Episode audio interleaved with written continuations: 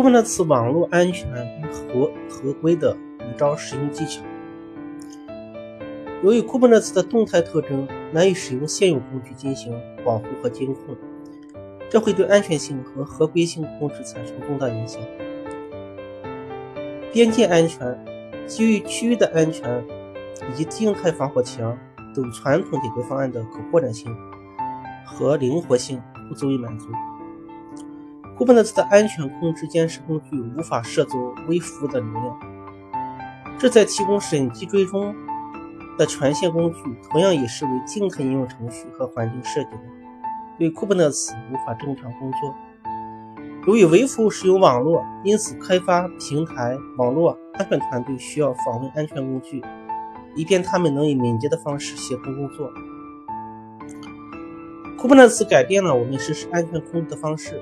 地下室对这些环境实施安全性管理的一些实践建议：一、部署你所知道的。如果你不知道容器内部是什么进行部署，这可能会给你带来麻烦。特别是如果它含有易受攻击的代码，下载的容器镜像可能包含易受攻击的代码，使得运行的容器可能被攻击利用。因此，实施良好的安全管理并了解正在部署的内容究竟是什么至关重要。容器扫描可以在一定程度上帮助筛选出含主要 C。CVE 公共漏洞的容器。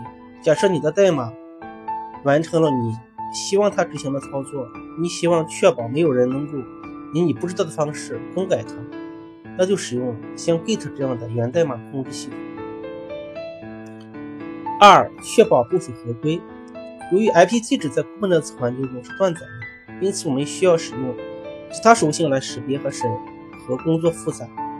这可能包含与合规。性控制一致的用来识别基础架构的元素组合标签。当使用标签为标识时，你可以开始附加合规性所需的安全控制。下一步是编写与标签交互的策略。如果架构中的元素标记为 PCI，那么它是哪种元素就变得无关紧要。无论如何，你的 PCI 相关政策都应该自动应用。最后，你需要。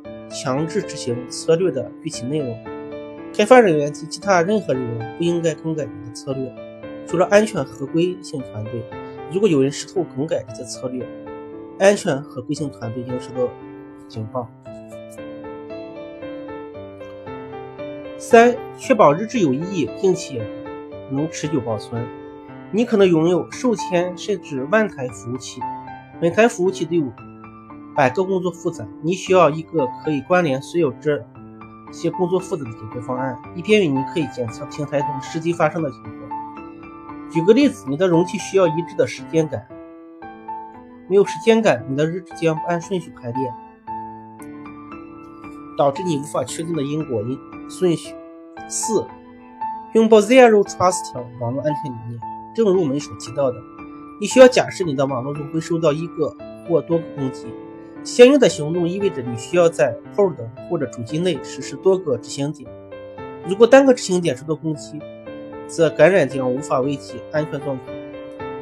通过在对战上每个级别实施多个互损和部分冗余的安全控制，你可以消除单个攻击就能侵占整个系统的可能性。五，像编排代码一样协调安全。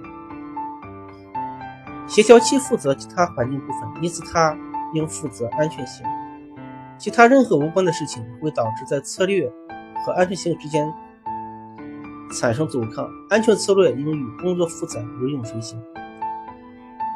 创建新的微服务安全模型意味着为已经非常复杂的环境中增加更多的复杂性，但如果做得正确，你将创建一个更加安全的安全模型，取代原有模型。